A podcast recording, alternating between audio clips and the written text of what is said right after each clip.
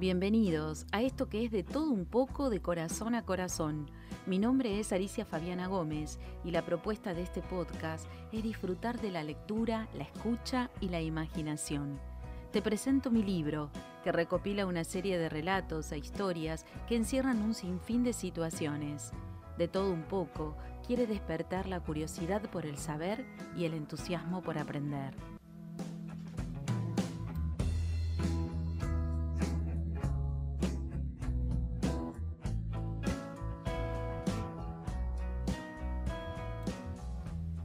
Pienso que crecer escuchando y leyendo libros desde la infancia facilita muchos aspectos del conocimiento y del pensamiento.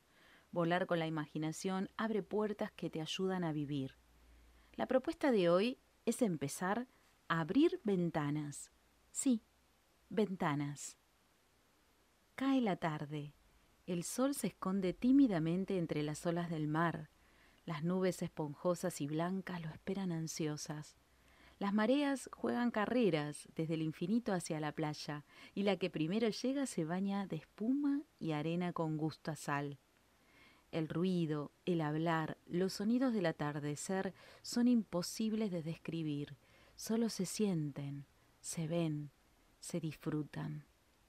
Aún quedan algunas personas solitarias y perros juguetones paseando, caminando, y los más ágiles corriendo por la playa cumpliendo con sus actividades deportivas. Así, poco a poco, se asoma la luna. El sol ya no está, pero sí estoy yo, detrás de esta ventana, frente al mar, frente al maravilloso paraíso cerca de la inmensidad misma de la creación de Dios.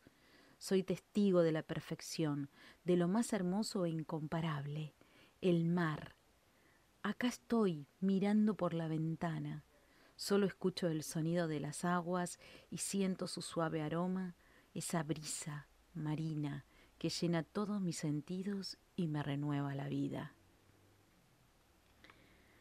Te propongo ahora, después de haber escuchado esta historia, que dibujes tu propia ventana. ¿Cómo te la imaginas? ¿Qué hay detrás de ella? Dale, contame que quiero saber.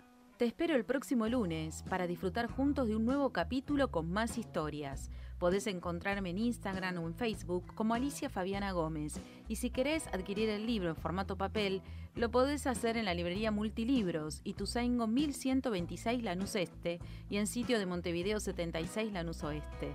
Y recordá, nunca dejes para mañana el libro que podés escuchar y leer hoy. Hasta la próxima.